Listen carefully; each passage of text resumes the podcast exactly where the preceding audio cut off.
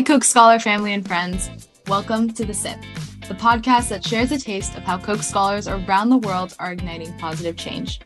This season features amazing panels of scholar experts discussing interesting and timely topics. My name is Aisha Chebbi, and I'm excited to lead you through this season.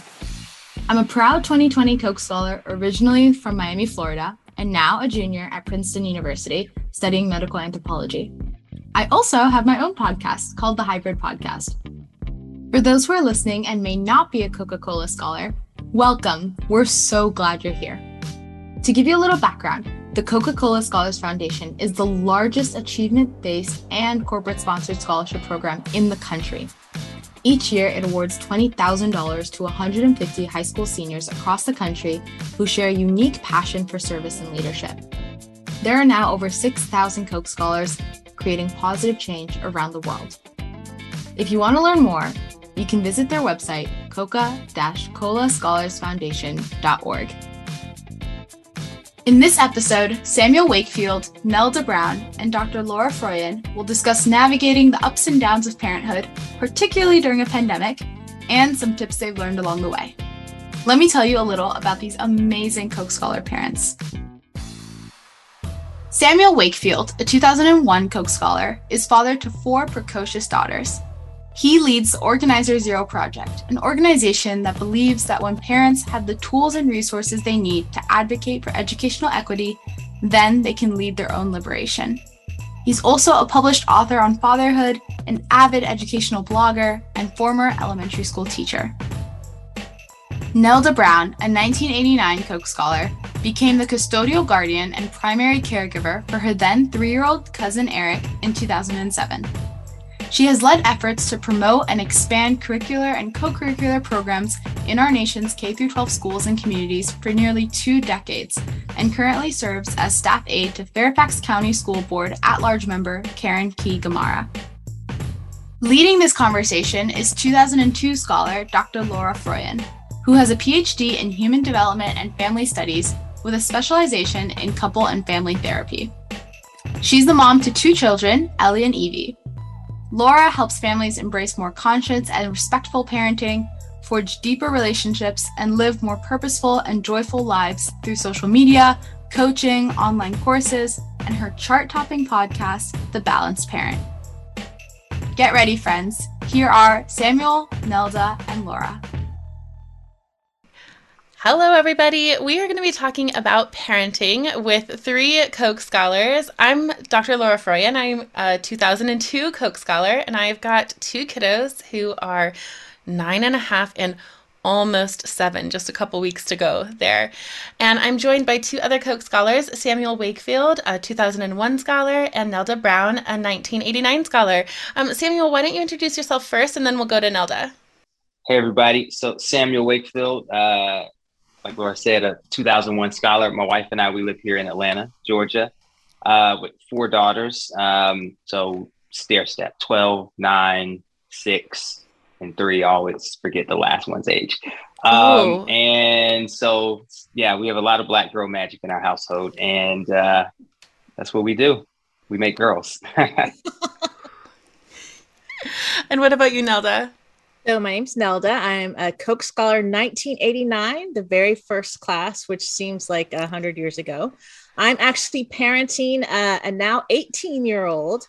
Um, my um, I became a parent um, when I my cousin I became his guardian at age three, and so um, yeah, I kind of I feel like I'm new to the game, but not really, and worn out all at the same time. So I mean, yeah. we're kind of always new to the game, right? Because yeah. they're always growing and developing. And, you know, Samuel, I don't know about you, but both of my kids are so different that it's like relearning for every single one. There's things that are the same developmentally, but they're so different and unique. I feel like I'm always learning, always kind of an inexperienced parent. Yeah.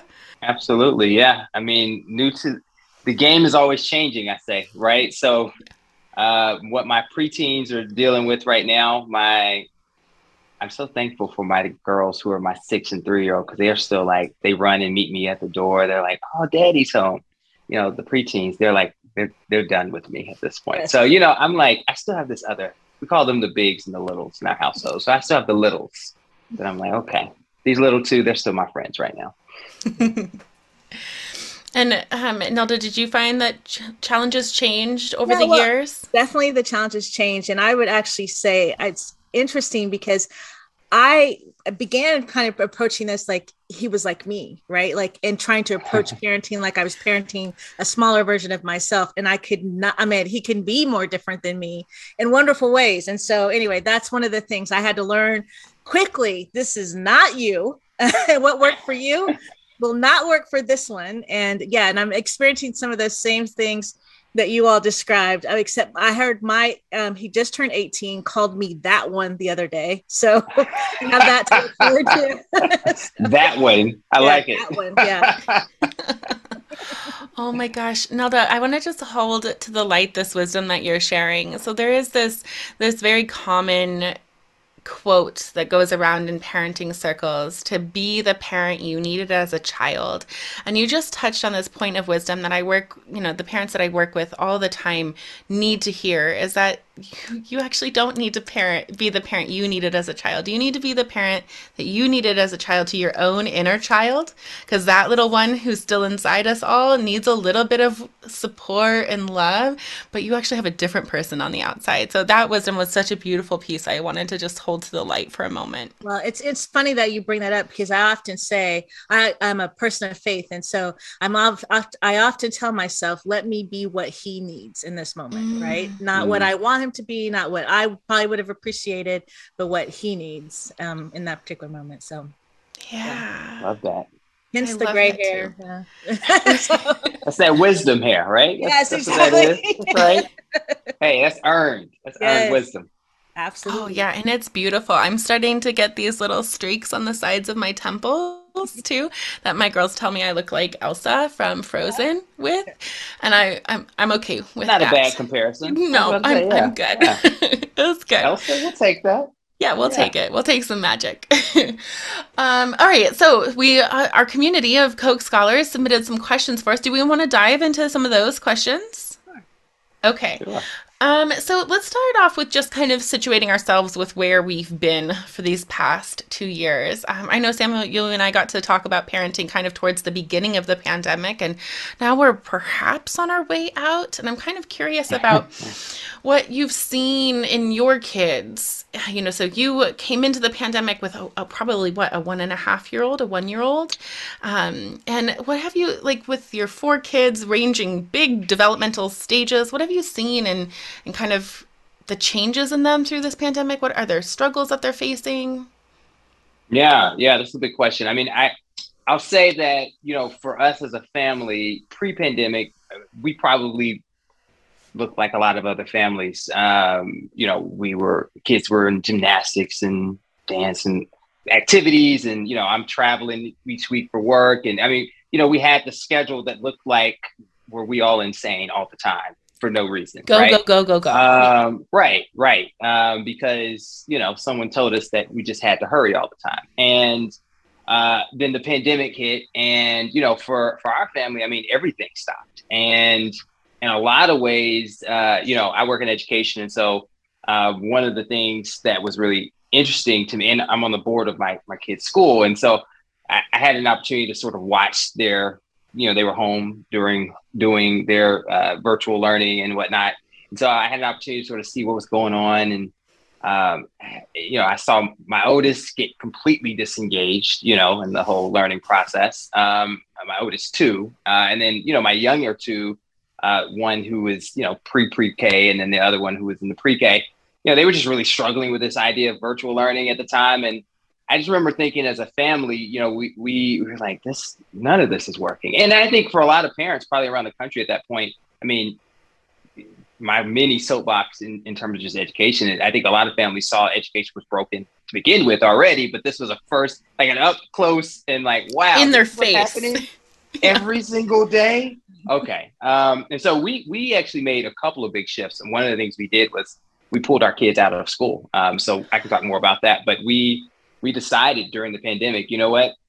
You know, traditional schooling just doesn't work for our kids. And we had been leaning in that direction for a little while, but, um, and, and I'm a huge public school uh, advocate. I, I work at public schools. My kids go to public schools.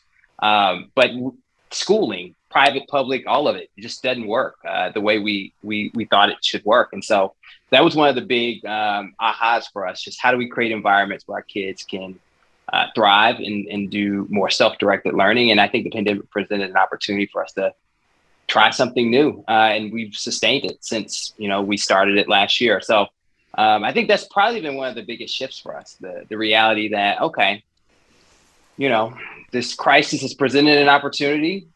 Let's not let this opportunity go to waste. Let's figure out how to milk it and how to make some adjustments. And one of the biggest ones was, you know, we changed the way our kids spent their time learning because uh, that that's half of their waking hours. You know, it's uh, huge. Yeah, and you know, if they're not doing something that everybody is all in for, I mean, why are we doing it? Um, and so yeah, I think for us, we we saw it as an opportunity to provide our kids some opportunity to have some agency and some choice, and you know, to be determined. We're seeing how it goes right now. We're a year in, but um, I think some of the early signs are that our that they feel more empowered and engaged in what they've decided to spend their time doing. Um, mm.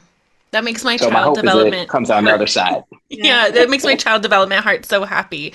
So, are you homeschooling? Are you unschooling? Are you co-op schooling? So it's a version of it's a version of unschooling, right? So they they are participating in a self-directed learning center, which is a cohort of other students. Um, but it's you know there's no teachers, there's no grades or tests or anything like that. But there are guides, there are adults who help them to think about how do I want to spend my time? How do I want to map out whether it's an apprenticeship or uh, map out um, a set of curriculum that I can pursue that allows me to accomplish some things I'm passionate about or learn some core competencies, and things like that. And right now, our, our oldest three are involved in it, um, and our youngest is still in a uh, private pre-K um, model uh, at a private school. So yeah, I mean, you know, we've we've we've done all of the various modes of schooling, uh, and this is our next attempt to try what what might work for for them. Wow. And you know, there's no one size fits all, right? Like, I mean, these are four four little people who are quick to remind me that they all have individual personality. So uh, we'll see whether or not it works for each of them. But so, so far, that's so good. Wow, that's so. Your oldest, um, then like, what would be her or yeah, her grade equivalent? Then like, she's that- uh, she would be like seventh grade, sixth, yeah. seventh grade. Um, so sixth, seventh grade, fourth, fifth grade, kindergarten first. I feel like yeah, this is a just, test. Okay, just, what's the other one? yeah. I was curious just because like mine when the pandemic started was in the tenth grade. And so mm. even if we had wanted to do something like that, like, you know, at this point, like we're pushing, you know, we're looking at the finish line and getting to college yeah. and not a lot of room for that. But it's interesting. I also um, leaned in in a different way. It's, um, you know, I also, it would be remiss to like not acknowledge the privilege that it is to, ha- to be able to sit across mm-hmm. for your child when they're doing their virtual learning, right? Because, yeah. you know, some parents, a lot of my friends, or a lot of my um, kids' friends, parents were still working, right? They had to go in, they had to hit the, you know, yeah. jump in the truck or hit the Amazon, um, you know, the warehouse line and weren't able to see what was happening with their kids. So I just like to acknowledge that, you know, that just to yeah. even be present to see what was going on. Um, but yeah, it's funny. I began to see, um, like my kid, um, his where he falls short, right? Um, kind of different from you. Um, I yes, there were definitely things that our school could have done better, but I saw a lot of what my kid could do better. So think, you're like, yeah. you're they're not the problem, you are, my yeah, kid. like some of it, you know, some of it was them, but like I also saw, you know, like some little things, you know, like um I his grades actually jumped during the mm. pandemic. The first and um I should say he was in a private he is in a private school. Um, but we did go um virtual for that spring, but his grades like jumped up because I was able to see, oh my gosh, you're sitting here listening to this like it's, you know, the Nickelodeon's channel and not your a lecture. You should be taking notes, you know, that kind mm. of thing. And so mm. um, he needed anyway, support. So he yeah. wasn't necessarily getting in the classroom. Right. That when right. you were there, yeah, that makes so much sense. Yeah. Well, it makes me think about like the biggest thing that I saw across the network of schools that I work with was just executive functioning skills in particular yes. for students. Uh, it became very clear that you know there there's a, a, real lack of executive functioning skills, and so you put a group of kids in front of computers and say, "Hey, go you know, manage yourself, manage your time, manage your ability to focus and pay attention and do all of this, all the stuff that adults didn't want to be able to do, uh, right? Working virtually, right?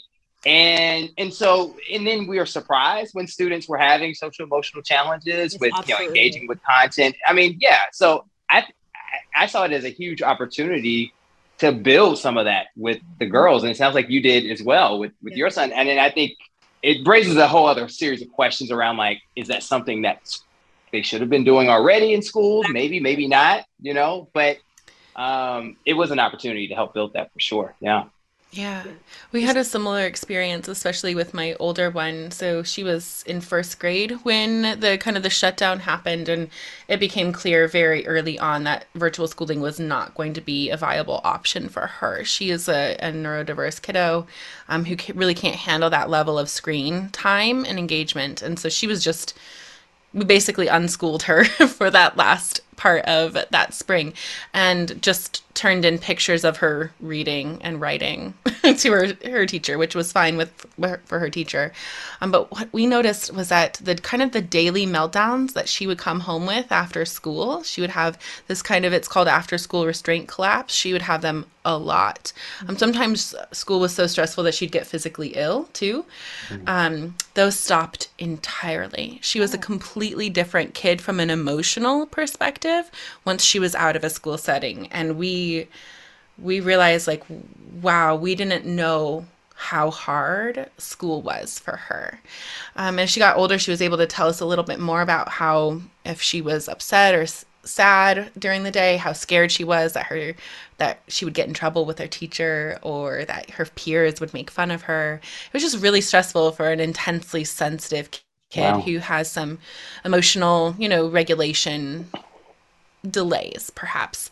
Um, so we went looking for other op- options for her for the next year. And now she's in this school where they uh, have um, really wonderful restorative justice practices. They have really great, um, very um, social and emotionally aware teachers. Um, their primary learning objectives are to love learning and learn how to learn, as opposed to memorization.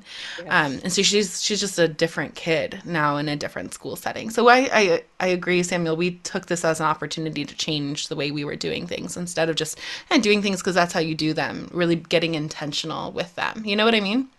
Yeah. Um, Do you feel like as the world is opening back up and as you are kind of kids are getting back into activities? So Samuel, you were saying you were kind of overscheduled maybe with your kiddos. Um, I don't know, Nelda, if it, if that was the case for your son. Um, I know we were doing a lot more. Um, we've been we've been feeling really reluctant to kind of get back into the level of activities that we were in before. Um, my one daughter wants to go back to gymnastics, and the other one really just wants to play all day when she gets home from school.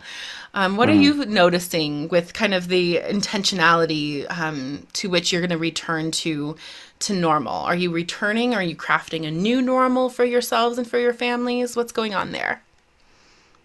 Yeah, I would say a lot of our schedule is back but different right? Because i think that the systems themselves are, are different right? Um but, uh, so i have a basketball player um and who always mm. dabbled in a second sport right? So it was either tennis or track or, or something else in basketball. So we are no longer doing um, basketball five days a week plus games on the weekend because they just the practices just because of gym space and um, time that that just didn't happen right for the first year after the shutdown. And i would say his senior year this year um, we were kind of maybe back to that a little bit more like the seasons were full again. Um, but by that time i would say that he needed that um, mm. and you know he needed the social interaction um, I think I also, you know, I have a gamer, and so he was happy to stay at home. Like he was, he was glad when things shut down. His life pretty much didn't didn't change, you know, except for the going to practices. So yeah, I, I'm somewhat mindful of of those things. So there's certain things but we're in Northern Virginia, and uh, there's actually still a thing. A lot of things are still virtual, and so there's still a lot of COVID caution around our in our community. So things haven't completely returned yet. Um, mm-hmm. But I also have a 12th grader, which I know it's different than you all, and so like he's preparing to go off, and colleges are up and running, and you know, and so mm-hmm. I going back to norm. I guess what used what we used to call normal. Um, so kind of getting him trying to to get him aware and developing habits to kind of keep himself safe and be cautious. But um, you know, hey, good luck with that. Like I said, he's different than me. so, yeah. I love that. Good luck with that. Yeah. yeah, we. I mean, I, I think um, I, I, think similarly we've said, you know what, we we don't want to go back to normal, um, and I think we've taken some concrete steps. I mean, first of all, we've always had a bit of a uh, we've sort of been a bit ham- hamstringed in this situation because we have too many kids to everybody do too many activities. So we we've always had a sort of a listen, you know, you're gonna do one or two different things because we can't follow y'all. And you know, we have a, a, a network, we have a village. We can't. I mean, I, I'm blessed that like my mother-in-law, my sister, my sister, like we have family who lives around us, almost within walking distance. So you know, the village is always there for various different activities and things. And still, you know, like you know, we I think we've always tried to find some ways to minimize. But I will say, I mean, we are we're back to some things like you know attending church in person and that kind of deal. Um, the girls are not really involved in a lot of ex- like extracurricular activities right now, and they I love that they love that. I mean, we go biking in the afternoons, or you know we'll go on trips. You know, I don't travel as much as I used to. Yeah. Um, I think all of those things help. I think um, I do think that as my oldest two in particular continue to get older, I mean, they're, you know, I, I, think we're sort of bracing ourselves for the next wave of, you know, all right, what are the next set of activities that you will likely want to opt into? Um, but I think right now, you know, they're not saying anything. We're not saying anything. So we're just going to enjoy this lull of, uh, of, of just uh, some good downtime uh, and continuing to make, you know, we have dinner every day. Uh, that that I'm here in town, which is most days now. So I, you know, I'm like, this is okay. We can keep this going for a little while. We're gonna see how long it lasts. Can I ask a question because it's a little different from my end? Because uh, again, because when the pandemic started, um, Eric was in the tenth grade, um, getting college bound, and so it was stressful for all of us that there weren't activities, right? Because he's then having to look at college applications and having to explain, well, why is it that you've only done twenty hours of service? It's a pandemic, you know, or whatever, you know, yeah. that kind of thing, and in activity. And so anyway, it's kind of interesting. I wonder if you all would, if you would see it differently if your kids were a little bit older because it, you're it was a gift for you in a way mm. and yes the mm. schedule was definitely whew, like still a gift for me loving zoom still um but um it, right. it did cause some kind of you know like i said like, yeah and there's it's socially too i don't know if it's okay to transition to this but like yeah. socially as a teenager there is yeah. um like i kind of my parenting heart was kind of divided in half I could shelter, not only keep him sheltered in place, but shelter him, right, from a little, from things just a little bit longer because the world kind of shut down as we know it. But at the same time, this is now a, an 18 year old boy that hasn't been able to have some kind mm-hmm. of the mm-hmm. traditional kind of rites of rite of passage yeah. experiences and now is you know kind of expected to go into the world and and be a be a man and hasn't you know you know, like they didn't have parties for two years, you know, or whatever. So yeah. uh, it's funny. We were having conversations about kind of getting him ready for college. And, and just kind of, he's like thinking, well, I never been to a dance party. We never had him because he started the pandemic in high school and his things mm. shut down. And, you know, so it's just kind of interesting in a weird way. I'm eager for things to kind of, I won't say it's going to ever be normal, but to kind of open up more um, mm. because I want my child to have these experiences when he's with me, right? As opposed to kind of experiencing some things for the first time. But you you guys have the luxury that your littles are littles, even your bigs are littles. so, even the bigs are littles. This is true. This is true. I wonder what it would look like if they were.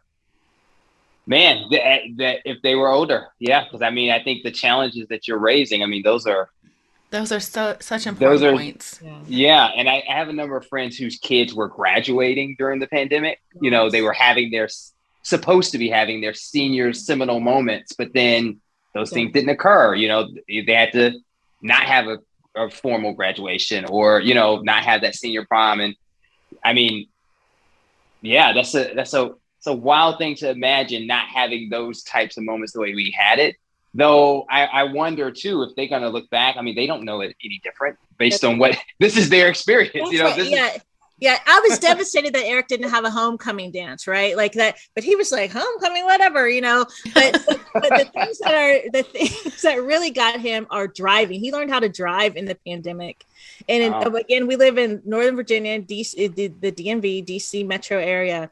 And so to learn how to drive with no traffic is one thing, and then to when the cars come back, that's something completely different. So like those are the things I'm more concerned about. Some of the skills. He was like, "Mama, you didn't prepare me for this. What is this?" Pulling all up on cars because I'm used to driving fast, you know.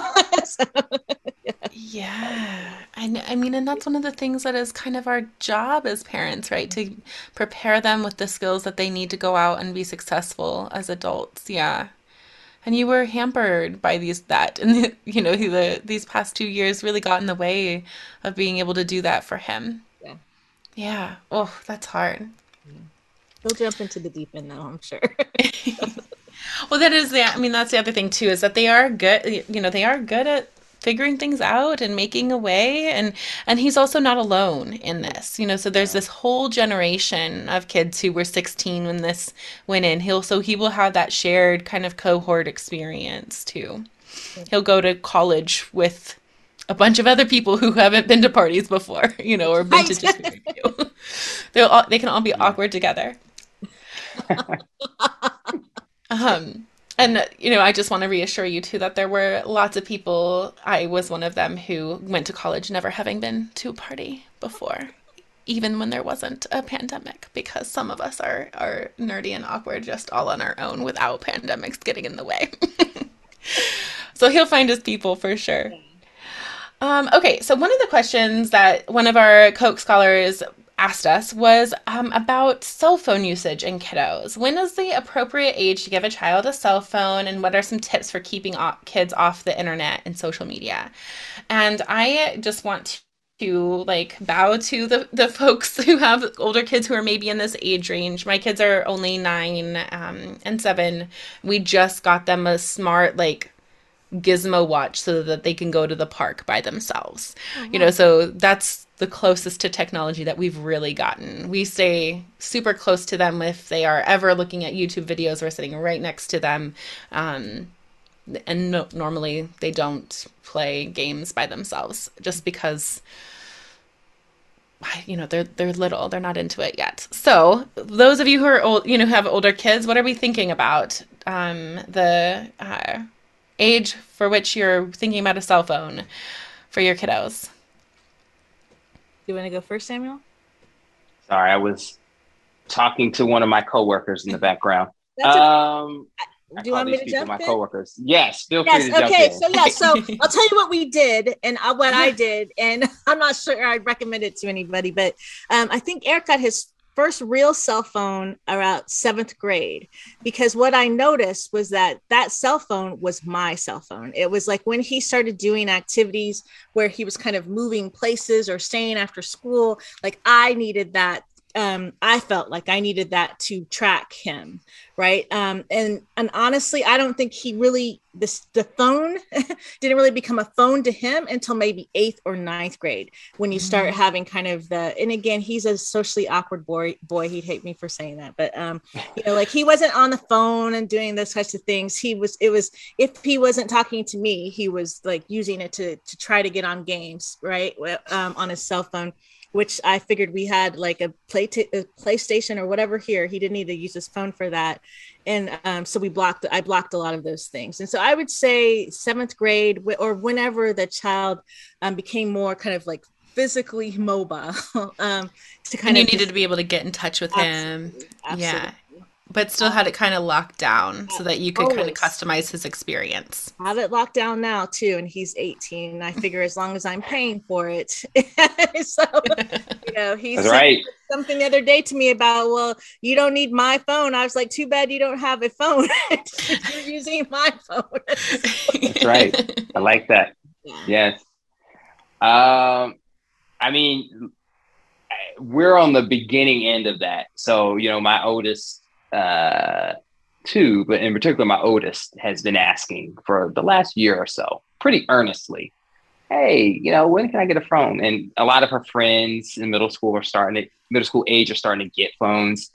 Um, I so I've said this several times, and I try to not say things out loud uh, as a parent. Like to my, I try to not try not to make declarations, like right. statements of declarations, like this will not happen, because I always get called on it, and it never works. So, but I've said this out my face mouth several times over the years.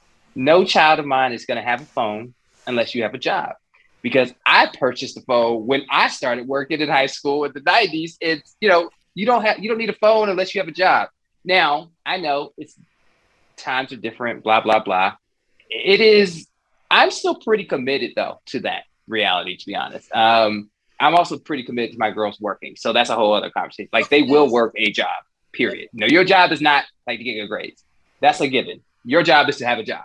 So you will have a job of some sort because you're going to learn some of the things that come with working a job. But you know, my wife is not really interested in that. She's like, we will likely get them phones because we will all of the things that sensible people like yourself have just named and mentioned, like, you know, that'll likely happen. I I assume it's gonna happen in the next year or so for the Otis, uh, to be honest. Um I won't tell her that, but uh, you know, hope she's not watching um, her friend's phone. right, and hopefully she's not watching or listening.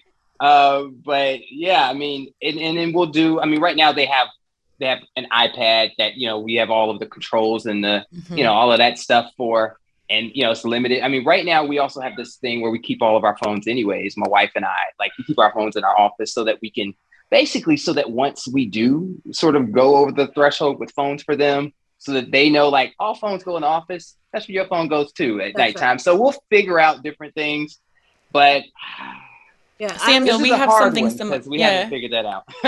we have something similar. We keep all of our phones and devices in one drawer in the kitchen. That mm. it, just to create a culture yeah. of this is where phones go. Mom and dad's phones go there at night. They go there during dinner. They go there, you know, at yeah. sets periods of time for sure.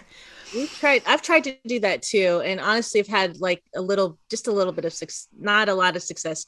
It's off. It's often a point of like struggle in our household because the you know the phone you know on the charger at 11 it used to be like 10 the 10 30 you know the kind of the backing up time.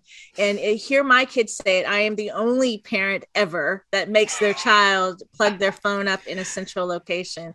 But it's uh, if you you know to answer the part of the question that you said about kind of how do you kind of manage control that's part of it. It's learning how to turn it off right? Because if left to his you know if left to his own devices my kid would be on his phone.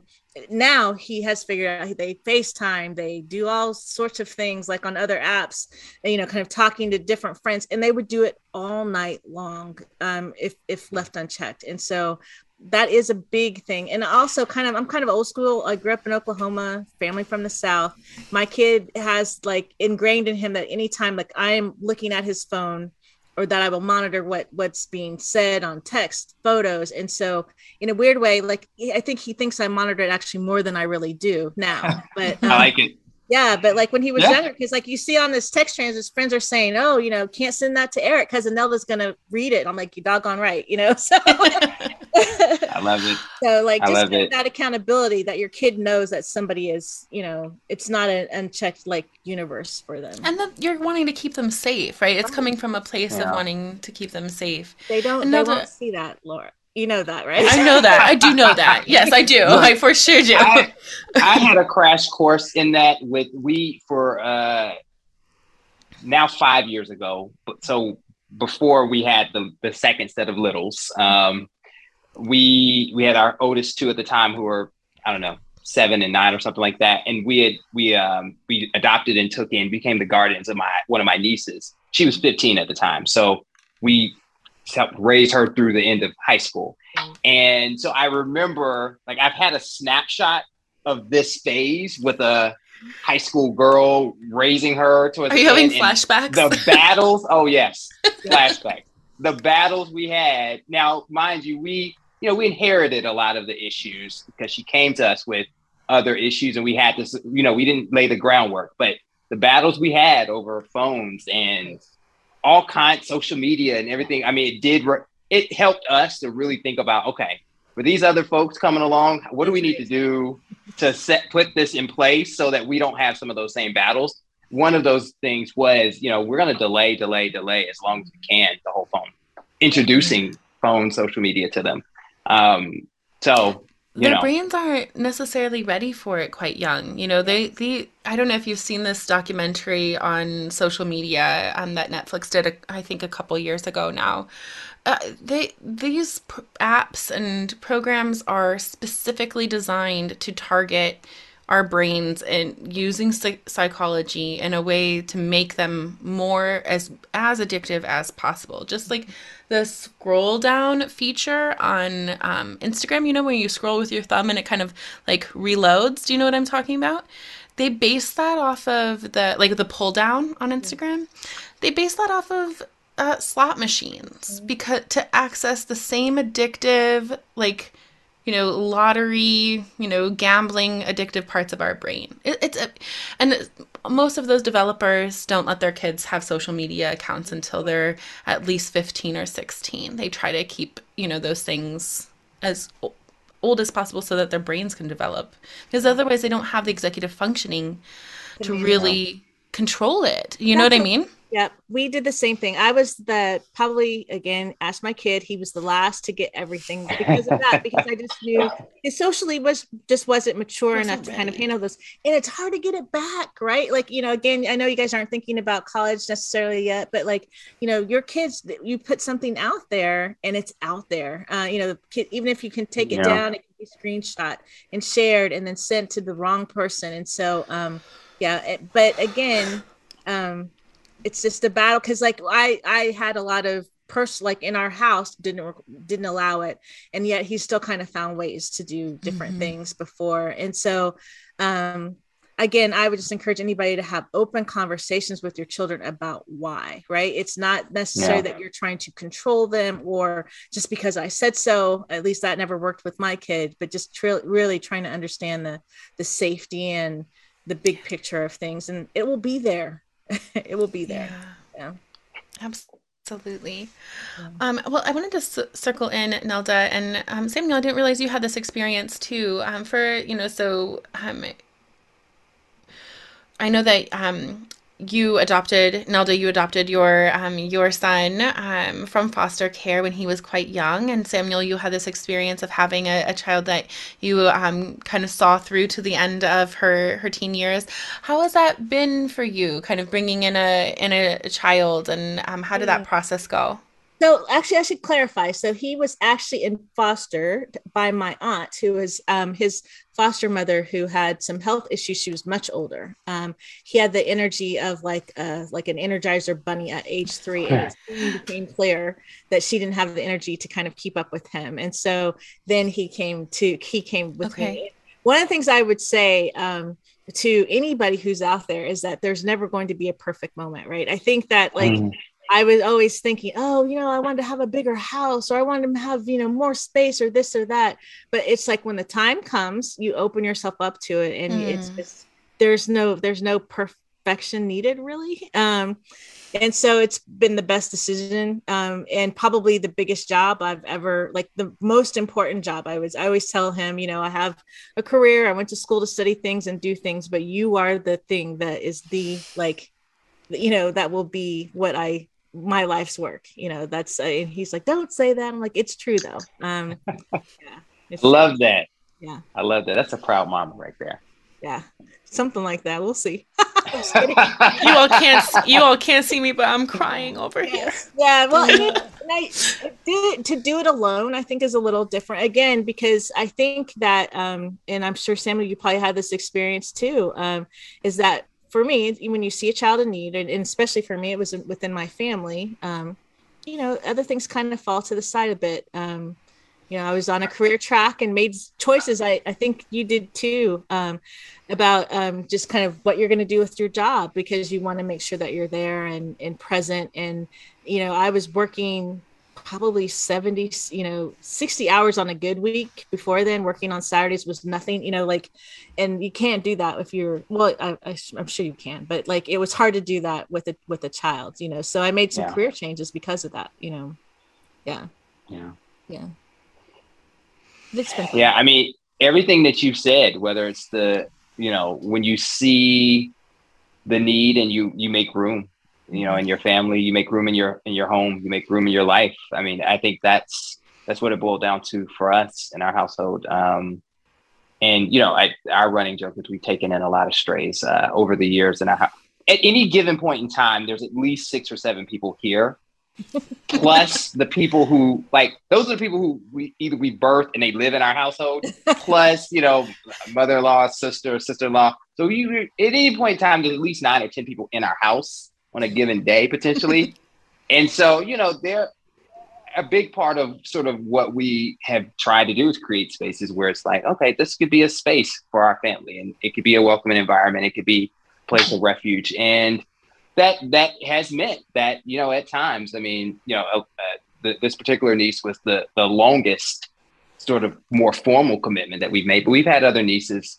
who've also lived with us for periods of time, and you know, I, and I do think. Um, it's hard because you know I, I think you, I, I, think in some ways you were fortunate that you a younger three year old that you at least the foundation you got to help mold a lot of that awesome. right yeah. I mean we had a tremendous amount of struggles with a 15 year old who had already really had a clear worldview and and that kind of deal but I think it it it taught us so much I mean there was a book that I was reading at the time when she came to live with us 2017 called uh, Move Toward the Mess uh, and you know it was you know, for us, it was all about like this idea of like, you know, what what you got it off. What is all of this for, anyways? You know, you have resources, you have opportunities, you have you know privileges and advantages. You know, and and in our family, like we, my wife and I are both both fortunate that we have been able to get into a position to be able to you know serve and, and help and and and do things like that because that was not you know, I tell our kids all the time, y'all growing up in a dramatically different way than your mother and I grew up. You know, she grew up in East Baltimore, city poor. You know, I grew up in the country, country poor. Like we had, we were both first in families for college, different. Like, you know, we had our own version of experiences. And and and so we've been able to afford a whole different level of things for our kids. And I do think a big part of this uh, experience for us has just been, you know, opening ourselves up to like what's come as we've as we've gone through the process. So I, I loved hearing your description though about like, you know, just being being open and making room for for the things new things in life. That's exactly right. Cause it was like supposed to be started off as like a three week visit for summer. And it's been, you know, it's like 14 years a three hour tour. exactly. having our Gilligan moment. But I think kind of even the biggest surprise to me, and I worked in um, youth and um, family, like youth and children, excuse me, not family, youth and education policy um, before them. But I feel like the like when I look at stack up my work, you know, compared to like what I've done with my with my cousin and with all of the people and, and friends and things that we've come in contact because of him, right? Um, mm. it's been a gift. I look at, you know, we're putting together all these senior collages, you know, you'll, you'll get there like in the 12th grade pictures and you look at this and you realize it wasn't just your, it wasn't just your child, right? It wasn't just my cousin. It's, it's his, the best friends, the basketball teammates, the this, the that, you know, that you get to really make a difference or participate in the life of a child and that has been a gift that he will probably fully n- never fully understand because um, we've been able to kind of participate and do things i don't think i probably would have done if i was at work all the time you know so mm. yeah mm. i love that nelda Thank That's you. Why I'm that. so tired, though. uh, this this idea of making room, I feel like that's something that as parents we all have to do. We have to make room for the hopes and the dreams and expectations that we had we have to make room for the reality of the kids that we got yes. um, make room for their hopes and dreams which might be quite different than ours right mm-hmm. um, ooh, that's a it's a big task that making room piece it's a big part of of parenting at least for me, it is. Yeah. All right, so Samuel and Nelda, one of the things that we do here at the um, SIP podcast is the Fast Five towards the end, where I ask, uh, where the the person who's kind of moderating asks the the guests um, some quick, fast answer questions to, that you're supposed to answer kind of on the fly, fast, without thinking about it. Are we ready for this? I think so. All right. Okay. All right. So the first one is, um, and you guys, um, let's have Nelda, you go first on this one. Okay. And then Samuel. Um, what are two apps or websites that you cannot live without? Facebook and Google Docs. Okay. Yeah. What about you, Samuel? Hmm. Ooh, two apps. Um, probably Mint. Uh, I use mint.com a lot. Uh, it's like a budgeting finance thing. Um, and probably Sleep Tracker right now. Yeah. Ooh, nice. Okay. Yeah. yeah. Um, let's see. Mine are um, Spotify because I like music to listen to music, and then the probably Instagram. Most of my work is on Instagram, so work has to happen there. Um, okay, so next question, Samuel, you're up first. If I looked at the music on your iPhone or iPod right now, what would most surprise me? Most surprise you? Um, I don't know if it'd be surprising, but I have a ton of Disney on my uh, playlist. So I don't know if it'd be surprising given given my kids and whatnot, but low key Encanto is just a really good soundtrack. I don't know who's not liking that soundtrack. So That's you know, also what I was gonna say. The number of times we don't talk about Bruno has been played. yes, yeah, that's mine too. Okay, Nelda, what about you? That's funny. Well, in the spirit of Encanto and um, um, Lin Manuel, um, um, who I believe is like the genius of our times, it's like the number of times that the Hamilton soundtrack has been played consistently on our, on my iPhone. It's embarrassing, and it truly is. love it. He Love is it. amazing, though. He gave us Encanto. He gave us Moana, Mhm. Hamilton, Yeah. so much in the height. Yeah, ooh, gosh, so good. Chills. Okay, so Nelda, you're up next. Favorite book or piece of music or art that has helped or inspired you in your life? Um, honestly, the first thing that came to mind, and I'll just so I'll just say it is um, green eggs and ham. Um, Mm. explain it right. Just I'm just supposed to say it. So green eggs Yeah, and ham. just say it. Go for it. Yeah. what about you, Samuel? Um, I, I'm just going to use the book that I'm reading right now, which is Black Joy um, by Tracey Tracy Michael Lewis Giggets. Uh, I never know how to pronounce her last name, but that's that's giving me life right now. Oh, love that. Mine is a book of poetry um, that I'm reading right now um, by Yung Pueblo. Um, Young is spelled with um, out an O, so Y U N G. Um, and he has this great book, oh, gosh, and that I'm now like, I think it's Connection and Clarity is the name of it, that is just gorgeous writing about relationships. Um, so if you're looking for a book of poetry about relationships, it's beautiful. All right, Samuel, what is a quote or motto do you live your life by?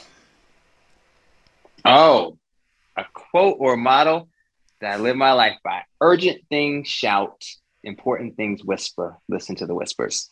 I, it's on my Google. It's like on my away message. It's like everyone who knows me professionally, at least for sure, hears me talk about this, you know, urgency, important things all the time. And I'm like, nah. Most of the things that are urgent are just things that used to be important, and now you don't need to focus on them because you got to focus on the important things. So urgent things shout, important things whisper. Listen to the whispers. Oh, whew, I feel like I got chills with that one. Thank you for that. So- Nelda, what about you? Yeah, mine again. I'm known for it. Like it's not um as profound as yours, but Master Yoda, do or do not. There is no try. Yeah. Has been my motto. Is since I no was a kid. try. Yes, that's right. Do or not. There is no try. So Love it. Love it. Mine is a quote by uh, a, a respectful parenting person um, from a long time ago. She's long gone now, but um, she said, Begin as you mean to go on. And I just feel like it's just starting out, you know, with parenting, with the things that you're doing, with the energy that you mean to end with, you know, really just, yeah, begin as you mean to go on. That's something that I bring to my yeah. yeah. Okay. All right. And so our last question is what makes the Coke Scholar program or network unique? I I consider this as the first scholar, and again, worked in education. Sorry, this is a long answer. Sorry. Um, it's okay. Do it. the fact that this, you know, it's I've graduated from high school hundred years ago, and I'm still connected to this network of scholars, and I know no other program that does it like the Coke Scholar Network does. It's not just giving you a check. Well, the check is nice. Don't get me wrong, but um, the sense of community and um, connect connectedness that the foundation fosters is just a step above all else. So, yeah. Yeah. I mean, I did everything you just said. I mean, I, what's been unique for me as well is because I've been in Atlanta the last two plus decades. You know, I've had a personal connection to the Scholars Foundation and the scholars, you know, the people who run that foundation. So, I mean, key moments. I worked at the Scholars Foundation throughout college because I lived in Atlanta and went to school here.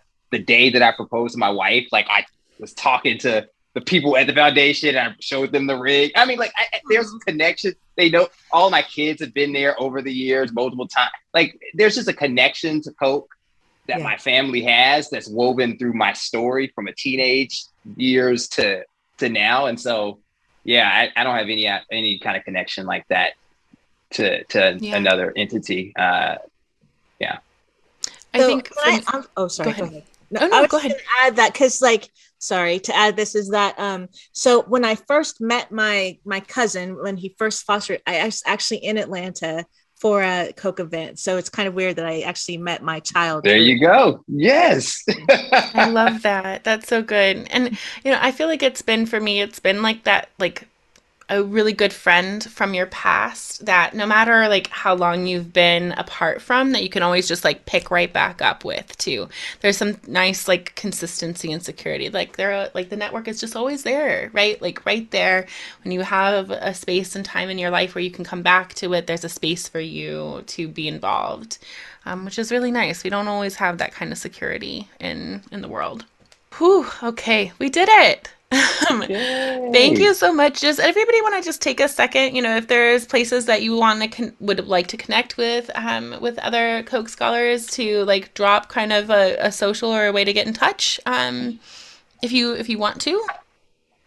If, or if the people who are listening are like, oh, I really liked her, I want to read it, reach out and talk to Nelda about something, or same for Samuel. Do you want to just drop a little bit of some? I know that we'll have some links in the show notes, but sometimes it's nice for listeners to hear it out loud. Oh, Samuel, you better go first because my kid is not here to tell me like what mine are. So I have to like. like, wait, what is my at? I know exactly. Uh, How do you say that? Like, because he's my tech. Less your teenagers become your in in house tech. So. I I believe that. I believe that. Um, okay, so for now, just see the show. Tell you, as I say, they also become the people who tell you, especially if it's a teenage girl, like which uh, what you wearing? That's no, that's no good. Uh, I mean, it's yeah. not okay. uh, I lived through that, and I was like, I don't want any more of that. Uh, how do I make sure that doesn't happen again? Um, so she did up my style, so I don't know. Maybe that was a good thing. Um, so at Wakefield at at S Wakefield three, you can follow me on Twitter. Um, uh, that I'm that's really the only social media that I'm really on. I'm on Instagram, but not really. Um, and I'm on Face Smash or Facebook or Instabook or whatever it's, but not really either.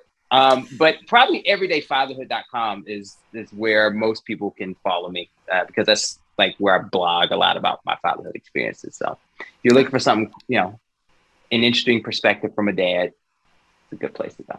Sam, we should have you on my podcast sometime. I think that would be so cool. Oh, um, so yeah. yeah.